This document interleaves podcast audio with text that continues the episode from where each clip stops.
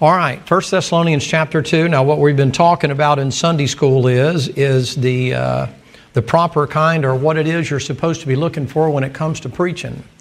And to the best of my knowledge, most people don't really know as much about it as they think they do, and they don't recognize or realize because the preacher gets up and preaches. If you're raised in the South, uh, then you've been exposed to all kinds of preaching and it's not just Catholic and Charismatic and Church of Christ. It's all different kinds and varieties. And if you're raised around that, it gives you automatically an idea or a definition of what you think it is. I remember uh, hearing a story one time about a, a, young boy who went out and he told his grandma, he said, Grandma, I've been called to preach. And she said, Well, let me hear you preach. And he said, Well, the Bible says in John 3 16, For God so loved the world, he gave his only begotten Son. And she said, Boy, you ain't called to preach. You need to go back and pray more. And so he wept and cried a little bit and he went back in his room and he prayed some and prayed some. And he said, uh, Grandma, I really do believe I'm called to preach. She said, Let me hear you preach. And he said, Well, you know, for God so loved the world, and he forgave the, uh, his only begotten Son, whosoever believeth in him. She said, Boy, I told you, you ain't called to preach. You're going to go back and pray.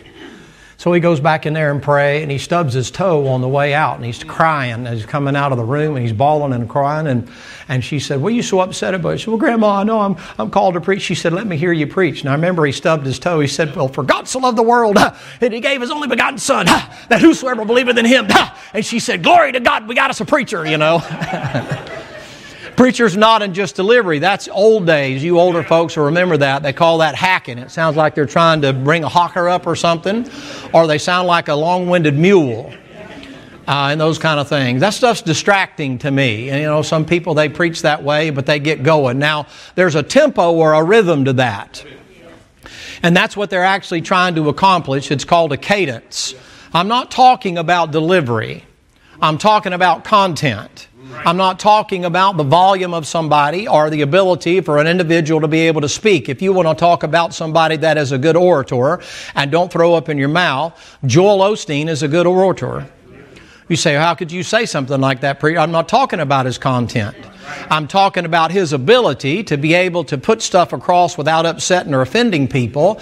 And he smiles all the time and he disarms people with that smile, but he never says anything. You don't ever have to worry about him sticking you while he's smiling at you.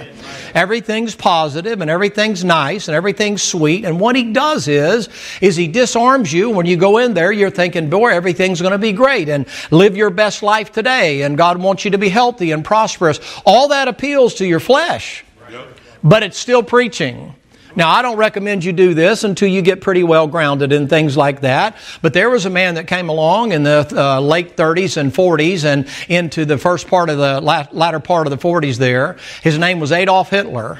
And Adolf Hitler came along and he came up through the ranks and stuff like that. And then him and the brown shirts, the night of the long knives, all that. That's a historical thing. And that guy was anti Semitic and anti black and anti gay and anti everything else. And he took an entire nation. Now, now you, you have to study this. He went into the nursing homes and stuff, put padlocks on them, and let the people die. Of all races, colors, and creeds. And he went into the same thing and he made uh, where pink first came out, anybody that was a homosexual, he put them in pink and he put yellow stars on Jews. And if you were not uh, born of a, a quote, the Aryan race, he was able to take that statement. Now think about this the power of his preaching, he turned an entire nation and took over a three quarters of the then known world with words. He never fired a shot. You say, what was it? That was demonically inspired preaching. Yes, you listen to some of the guys, their testimony when they listen to the guy preach and he's standing up there, hundreds of thousands of people that are listening to him, and they said that it make their blood boil so much they'd have to go jump in the Rhine River to cool off. Just because he motivated them with words. You say, what is that? It's preaching. Preaching is something that is supposed to stab or to stick, but it's also something that motivates and informs. And if you don't recognize it, what you got to realize is it's nothing to do with just the delivery, it has to do with the content. You've heard many, many times individuals talk about the way you talk to an animal. An animal doesn't discern words. You can tell an animal you love them, but scream at them when you're saying that, and that animal thinks you're mad at them. You're telling them the whole time, I love you. You're the greatest dog in the world. And they're bowed down, man. They got the paws over their ears and they're thinking, man, you got to be kidding me. And then you can tell them, I'm going to take you out back and I'm going to shoot you. And you're the, you're the, the worst dog I've ever had. And boy, that tail will get going like that, man. They'll come up there and lick your paws and all. They can't discern words. They discern tone. Now, you're trained to discern tone. Mm, That's YouTube, Snapchat, Instagram. You're trained to observe with your eyes. You're visually driven. That's why preaching is boring to you because there's no picture that goes with it. Or you got a guy up here looks like a whiskey barrel with pipe cleaners for legs, and you're thinking, boy, that ain't nothing to look at. And so you're you're visually driven. So now what they do is they got to do something to keep you optically entertained, and you're not paying attention to content. If it gets boring, you just flip the channel or what are they what's the thing they call that? Scroll. You you just scroll up to another thing and you change it like this. Well then what happens? You come to church and it's like man this guy's he ever going to shut up? He's been talking three minutes. Right? And then if i happen to get on something you know you're guilty of and the holy spirit's sitting on your chest you feel like you're going to have a heart attack. You trying to scroll the channel. Mash the button right Man, when I grew up in the days where, you know, that's one of the jobs boys did. You had to put aluminum foil on the rabbit ears, and then when it came, you had an automatic channel changer. Boy, get up and change the channel. and you got up and click, click, click, click, click. We thought we'd died and gone to heaven up in the mountains where I came from when they got a UHF channel. Everything else was VHF. You got that thing, you can turn it to UHF, and you got some, it was snow all the time but you got another channel nobody else had had, you know, with ultra high frequency or whatever it was and, and that kind of a deal. But that thing didn't change. The first time I went to somebody's house, they had a remote control. It looked like a brick. That thing was so big. And when you touch the thing like that, it would, it would hold down and click, you know, click, click, click, not like you have nowadays. And I went there and my dad was uh, sitting at the table and I whispered at him, I said, Daddy. He said, What, boy? I said, These people are rich. And I said, How do you know that? He said, and I said, They got an automatic TV changer. And he said, But I still have you. you want me to replace you? No, no, no. now, what I'm doing is going through some passages here to try to show you so that you get the proper perspective on how to listen to things. You want spirit filled preaching. You want somebody that when they're talking to you, you don't, you have to understand now this is important for you to get a hold of, and this is going to be a little bit hurtful to some of you. The mistake that many people make when it comes to preaching is they think it's supposed to be appealing to their flesh. When you're here, you're supposed to be getting spiritual food. We're feeding the other dog. And so, what we're trying to do is put spiritual food in here. If I want to just placate or make your flesh feel good, then I have to preach on carnal, fleshly subjects. Uh, like uh, how to have a better marriage, or how to have a, be financially successful, or how to be successful at work, or how to learn to get along with your fellow man, or you know how to have a better life now, that kind of thing. All that stuff's your flesh. That's motivational speaking. You can go pay uh, some of those guys out there millions of dollars and they'll pump you up and see you at the top. But when you come to church, somebody will walk out and they'll say, Well, I didn't get anything out of that. Which one? Right. If you're saved here today, you're schizo. So don't be diagnosing me. I'm not. I'm telling you what the Bible says. You got the old man and the new man. And now that you're saved, we're trying to put the old man down the weirdest thing in the world. He's supposed to be dead, but mine's alive every day. I wish he'd stay in bed, but he doesn't. So that old man is there, and then I have to put on. It requires effort to put on the new, but you can't put the new man over the old man. The old man has to go, and then the new man has to come in. So when you come to church, what you're looking for is something feeding the new man. The Bible you have in your lap right there is not just to make you a better moral entity or to make your community safer or anything like that. Bible is written to you to feed your soul. It has eternal things in mind.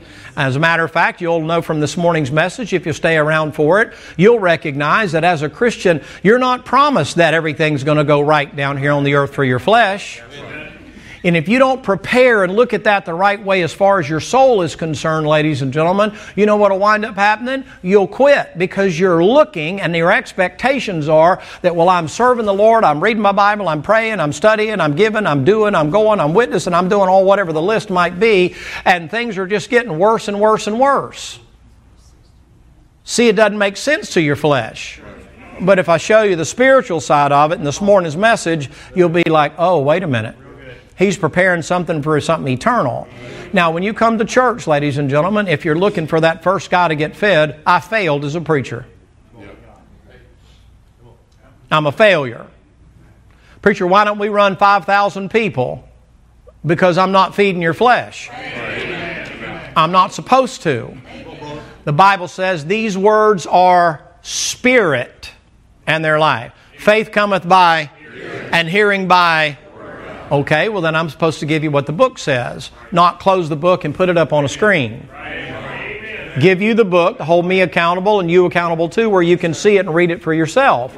You say, but I cannot. No, the natural man can understand the things of the Spirit, for they are spiritually discerned. That's 1 Corinthians chapter number 2. The Bible said, neither can he know them. Now, if you're in a carnal, backslidden state, the Holy Spirit will just deal with you as a matter of what's called conviction. What that means is, is the Holy Spirit, instead of working through you, He's working back to you to try to get you to come back out of the pig pen and come back into fellowship with Him. And so all you hear, no matter what, no matter who sings, you can hear the announcements being given, and the whole time the Holy Spirit saying, Come home, come home. What are you doing in the pig pen? What are you doing out here? You smell like hog dewey. Come home, come home, and then you get mad. Every time that preacher gets up, man, he's just getting on me one way or the other. That's because you're listening with the wrong ears. And once you get things in fellowship with the Lord, the first thing you do is, is your spirit will say, "Boy, that's some good eating, man. I'm enjoying that," and your flesh says, "I hate that." Preacher's doing his job.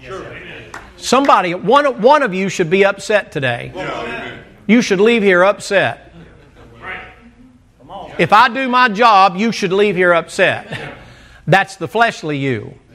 The other one should walk out and go, Man, that was good, boy. I had a good time. You ever wonder why sometimes people are shouting when you know they're going through all kind of trouble? They got through Hail Columbia going on down here on this earth, and they're shouting and bawling and squalling and having them a good time. That's the other guy shouting. That's the guy that's been set free, seated with him in heavenly places, already walking on streets of gold, gates of pearl, walls of jasper, already having the time. Man, how are you able to shout like that in prison, Paul? Well, I got to be honest with you, it's not really me. It's uh, another one that's up there in heaven. Who is that? I got a Hebrew name up there. I can't be telling you that kind of stuff. But Paul, you just got beat with an inch of your life, and you're in here singing Amazing Grace and the doxology. And Paul said, Man, ain't God good, man? I'm not a prisoner of these Romans. I'm a prisoner of Jesus Christ. Which one's talking? It ain't the fleshly Paul. Paul said, I know that in me, that is in my flesh, dwelleth no good thing. Paul's has that struggle in Romans chapter 7. So do you understand? So that you understand that. Because if you come from places, and I don't mean to belittle them, make fun of them, mock them, or anything like that, please don't be offended by this. If you come to, from places that all they do is just talk about the here and now and what's best for you tomorrow, and you come to a place like this, and I'm talking about something that happens when you're dead, when you kick off, when you're put to bed with a shovel, and I'm telling you about eternity, your flesh is going to go, well, what good does that do me for tomorrow? Let me tell you this: if you become so headily good, you're no longer earthly any good, and any good earthly, the Lord will take you out of here. There's never been a person so heavenly minded they're no earthly good. The more heavenly minded you are, the more earthly good you are.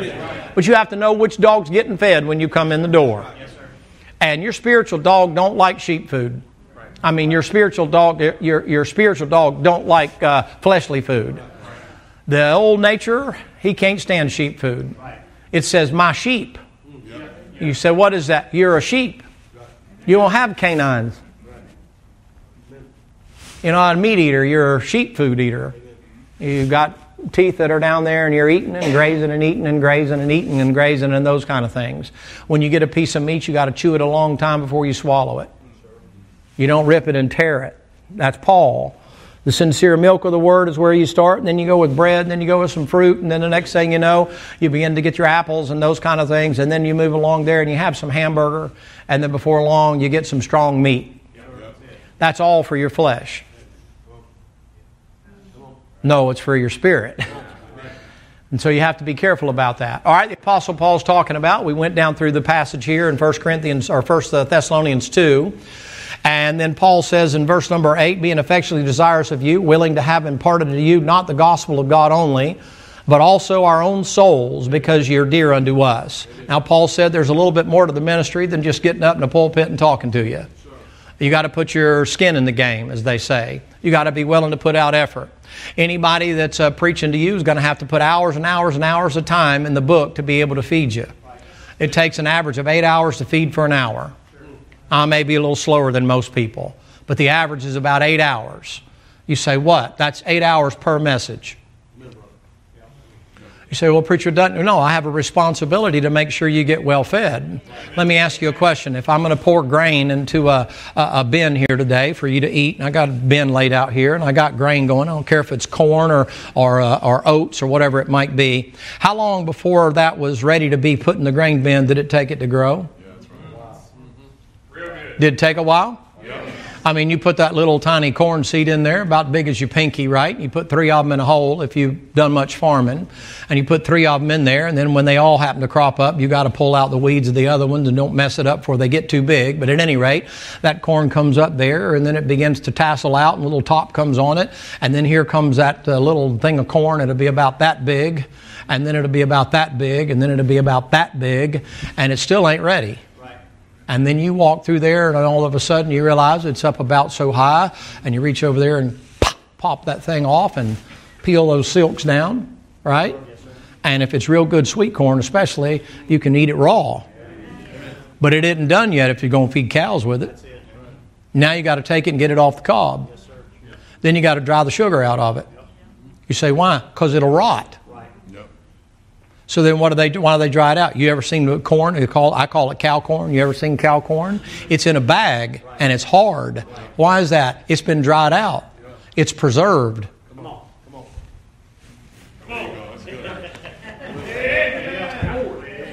It's preserved. When that cow begins to masticate that food, he's a rudiment uh, uh, uh, animal. That means he's got multiple stomachs and that kind of a thing. You know what he begins to do? He begins to break it down and he breaks it down and he breaks it down and he gets the nutrients out of that thing. And then before long, listen now, before long, that corn turns into meat for the feeding of somebody else. It's gone, it's gone through seven stomachs.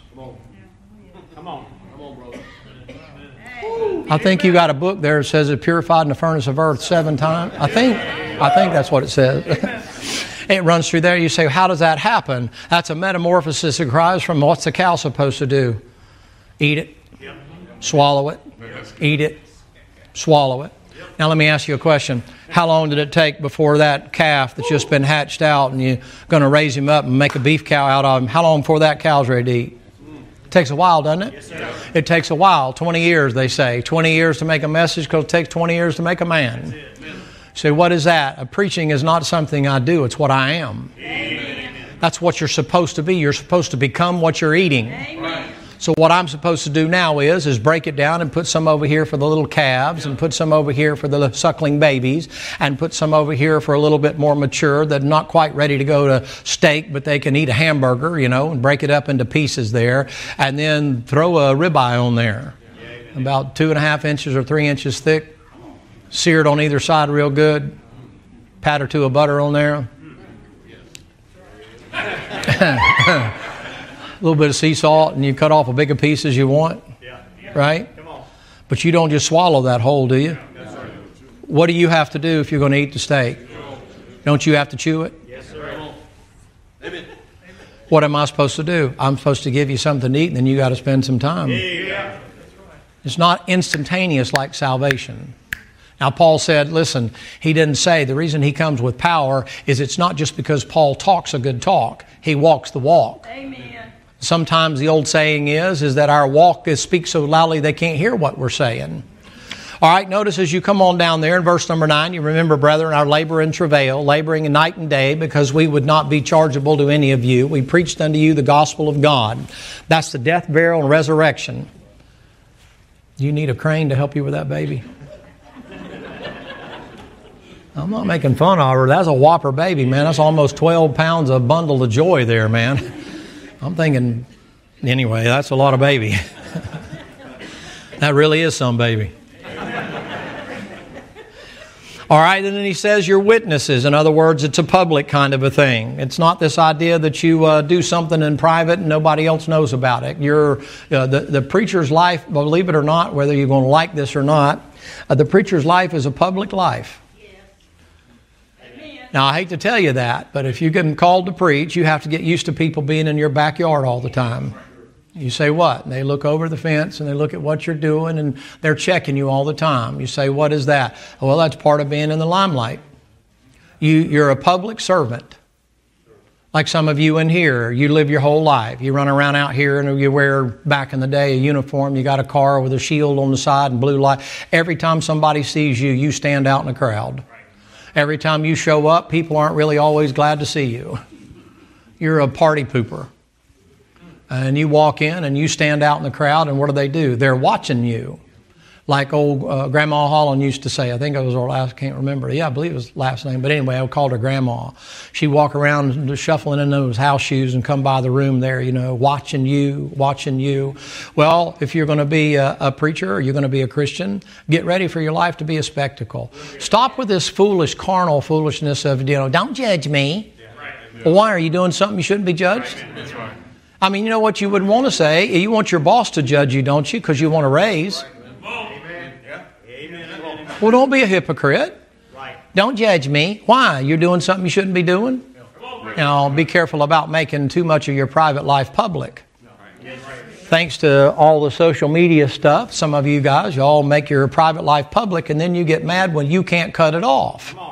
You open the door, and guess what? I hate to tell you, they'll have a stampede running through that door. You don't get to all of a sudden slam the door and go, hey, you hadn't go, go you open the door. You sent out the text, you sent out the email, you sent out the whatever all that stuff is. I can't even keep up with that. You know what you're doing? You're saying, look at me, look at me, look at me. You put pictures out of yourself.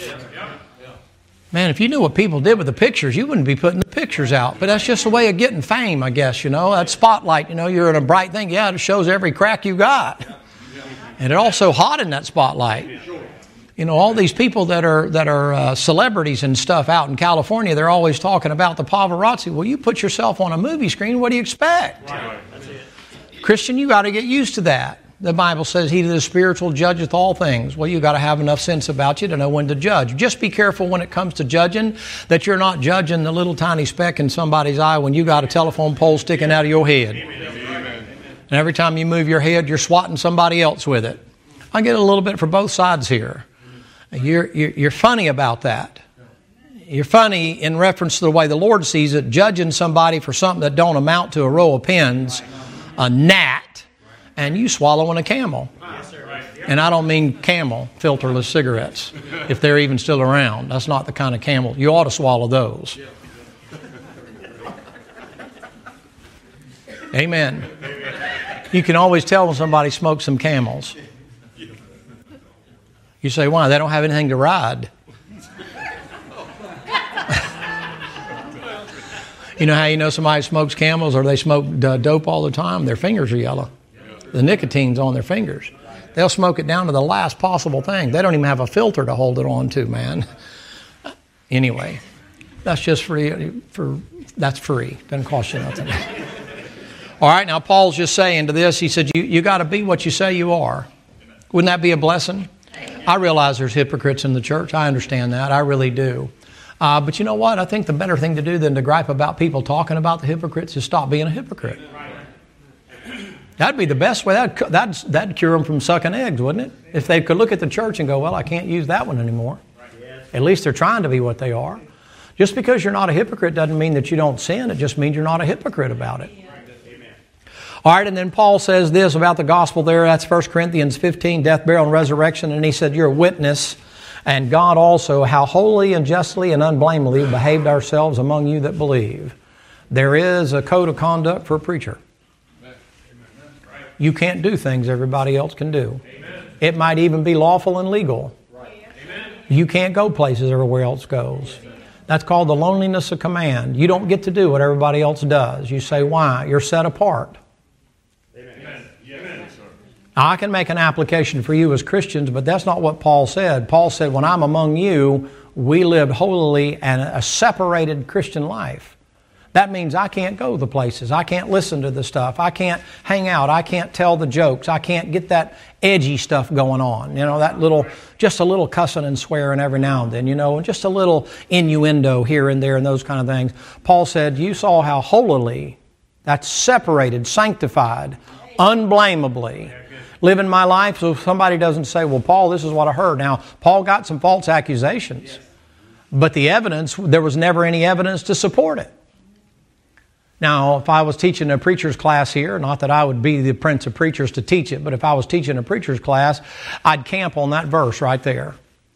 Because you have to recognize if you're going to get up in front of people and shoot your mouth off and talk about the way you talk for an hour at a time, or sometimes three or four times a week, or for me, sometimes ten times in a week, you have to expect the fact that somebody's going to pick you apart, uh, constantly be picking you apart and, and, and, and gnawing at you. The old preacher used to call it, he says, it ain't the sharks that get you, it's the little minnows that take little tiny bites at a time that, that irritate you. You got to get accustomed to that. That's how God says you're supposed to live your life. Amen. You don't get to do what everybody else does. Preacher, can't you go let your hair down? No, I need a haircut, as a matter of fact. But preacher, can't you can't you just, you know, kinda no? Well, preacher, wouldn't it be okay if you just come with us? I mean, we won't we won't say nothing. No. no. Now, you do with that whatever you want to do with that. But as a preacher, I can't do that. Well, preacher, you know, just put your shorts on and go on and so forth. Can't do that. She said, nothing wrong. I didn't say there's anything wrong with you, I, but, I, but I'm not coming to church in shorts. Right, right, right. Yeah. I'm wearing a coat and tie for a reason. For me, it's a uniform. See how still you got right there? I didn't, I didn't put that standard on you. I said, I'm called to a higher standard. I was required for years to wear a uniform. Can you imagine the audacity of that? Those people down at that place, they actually had the audacity to insult my intelligence and write down and draw me pictures as to how I was supposed to wear everything, including my hair and my mustache. And then they would come in, in, in roll call in front of everybody and see if I had complied. Can you imagine that? have a guy walking by and then ask me for my firearm and say, You could grow a garden in this thing, man, you know, clean it up and that kind of a deal. Can you imagine they had the audacity to do that? You say, Well, preacher, that's, that's how it ought to be. Okay, Christian, are you in or out of uniform? There used to be a thing down at old 7 Eleven Liberty. They brought it over to 501. There used to be a thing over there. You're on the way out the door of the drill hall. I don't know if it's there. It hasn't been years. It used to say, Does my appearance command respect? Well, I don't know, does it? Your face is a billboard for Jesus Christ, is it? Good. How you dressed, does it point people to them or to you? I'll give you a dress code. Do what you want to do. You know oh, how some of you prayed. I know you prayed and prayed and prayed. I know the Baptist prayer. You know, you pray and say, you know, how you're going to pray to God. You pray to God and say, Lord, give me wisdom. That's your way of saying, Lord, uh, give me wisdom on how to spend the money when you send it to me like you did Solomon, and I'm asking for wisdom because I really want money. or some of you got hung up on that prayer, uh, prayer Jabez. You remember that? Lord, increase my borders. Do you remember that? I think some of you prayed it. Look down around your belt line.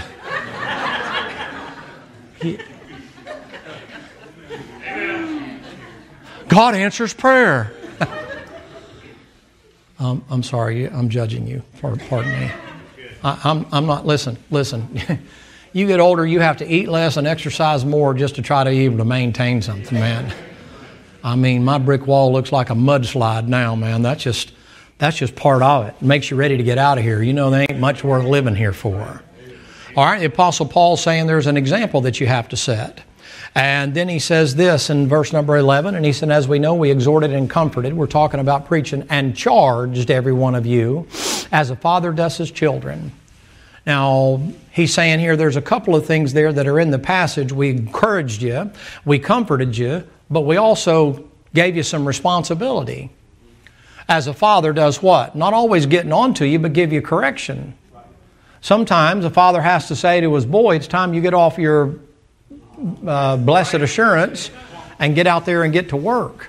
You realize how unusual getting somebody to work is nowadays?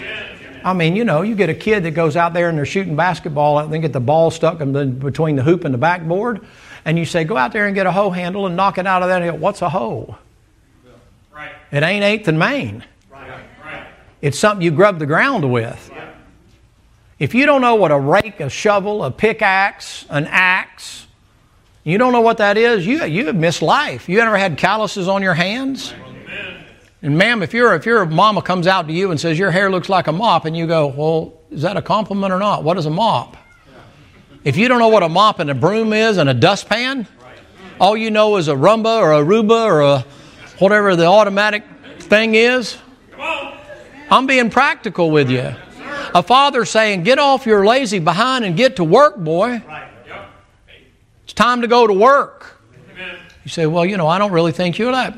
The Lord says when He comes, will He find anybody faithful? You say, what are we doing? A little more sleep, a little more slumber, a little more folding of the hands. You don't have to work. You know, back in the old days, if you didn't work a 60 hour week, people thought you were lazy. Nowadays, you expect to make $40 an hour and work two or three hours a day, and you're thinking, I got to have a break, man. I mean, kids nowadays, these young kids, they're in Sunday school right now, but these young kids now, you young girls that are coming along, you're in college and stuff like that. You got guys went out of high school, went into college, they're on a scholarship, or mom and dad are footing the bill. They ain't never had a, sh- a shovel or a rake or post hole diggers. They ain't poured concrete. They ain't driven a nail. They don't know how to change a tire. They didn't have no grease underneath their fingernails. They don't know anything about life. And then you're talking about they want to marry you. Come on then I guess you're going to be their mama and take care of them. I feel sorry for you girls. I really do. I'd, I would send them an application. I'm not kidding you. Let me fill out the questions. I'm, I'm just saying. If you were my daughter, somebody's wanting to court you, I'd be like, I'm sending you an application in the mail, snail mail. And you're going to fill it out, write it. You ain't going to have no chat bot GPT fill it out for you. You're going to write it in your own handwriting. And if I can't read it, disqualified. You look at kids writing nowadays, it's worse than any doctor you ever seen. That doctor has a right to scribble that thing on there because he's been to enough school to justify that. And nowadays, you see kids, and you're like, they brought hieroglyphics back. this has got to be Egyptian. There's no way anybody can get. Can you read that? You put on your glasses, you get a microphone, you look at that. You got no idea. Nowadays, you know what it is? You have guys come along and they, they want to get right out of uh, school and they want to get married. They want you to take care of them, wash their clothes and cook their meals and clean their house and take care of them and all that other kind of stuff along the way and never hit a lick at a snake. Well, you go to work, you know. I'll sit at home and play video games. I'm preaching. Am I preaching now? Or maybe I, or, or am I meddling? Maybe I'm meddling a little bit. Uh, now, nowadays, it's good for kids to get out and get busy. I was thinking maybe during lunch today, what we'll do is get a bunch of push brooms from up at the Lowe's over there and have you sweep the parking lot. Amen. You say, why? Because it's dirty. People are walking through it. We will keep the carpet nice. Amen. Well, they dug a ditch, you know, and all that. Well, what are they going to do? Well, what's the matter, Twinkle Toes? Can't you get out there and swinkle? Well, get the blower. No, it'll blow dirt all over everything. Get a broom. Shh, shh, shh, shh, shh. Well, let's get mighty big pile. Get the shovel. What's that? Well, for this one, it's a square point. You get it? And put it in a pile. How am I doing? If whoever's dating you don't know how to do that, can you spell divorce? Because after all the luster wears off, and his dirty clothes are piled up in the corner, and there's a ring in the bathtub, and the toilet seat's still up, and you go in at 3 o'clock in the morning, help me, Lord. Am I being too plain for you? And you're like, and where did you, were you raised in a barn? What's the matter? Yeah, I hate to tell you, you ain't going to change him.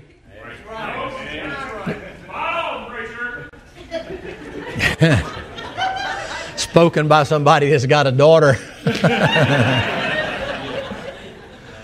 Sometimes you got to be a father in the pulpit. Sometimes people need instruction. Now, let me say this to you. We're talking about preaching. Sometimes people get offended when the preacher takes on the role of the father and says, Hey, this is what's right and this is what's wrong. And speaks it authoritatively, not with a question mark. As a father, don't you know what's best for your kids? For the most part, don't you? I mean, after a while, you wonder. The older you get, don't you tell me you don't think, where did I go wrong? You didn't do anything wrong. That kid just wired up backwards.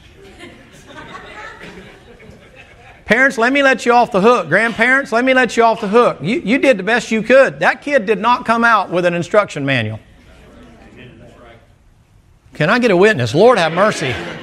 Y'all locking up on me this morning. It's like, oh, hey, special manual. No, they can't mass produce that. You say, why? Every one of them's different as a snowflake. You can't just apply certain things across the board. You learn about that kid and how that kid learns and how that kid reads and what you have to do. And some kids, you look at them, man, they're bawling and squalling, and the other kids, you beat the daylights out in, in a proper perspective, and they're and they just stand there like, oh, what did I do wrong?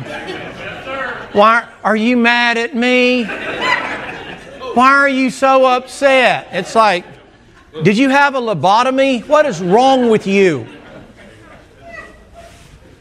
By the way, we do check your kids when they come in the nursery to see if there's a 666 up here.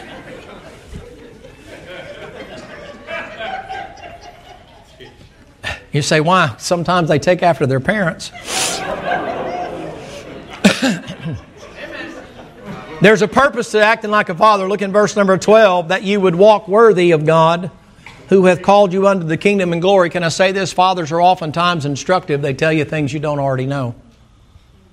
I'll say this real quickly about my dad. I had a good dad, and I went through a little period of time, very brief though it may be, where I actually kind of thought I was right there on par. And the older I got, the smarter I realized my dad was. And ashamed of some of the things that I put him through while he was teaching me. But I do know this. I know that my dad, not just in a sense of mechanical things, there was a lot of wisdom my dad imparted to me and taught me some things that I didn't know that came from a good father. Sometimes you get that kind of instruction from a good father, it cut off years and years and years of mistakes in your life. I was with the old preacher one time, and he said, Hey, I'd like for you to go with me. He's going to go meet these uh, fellas.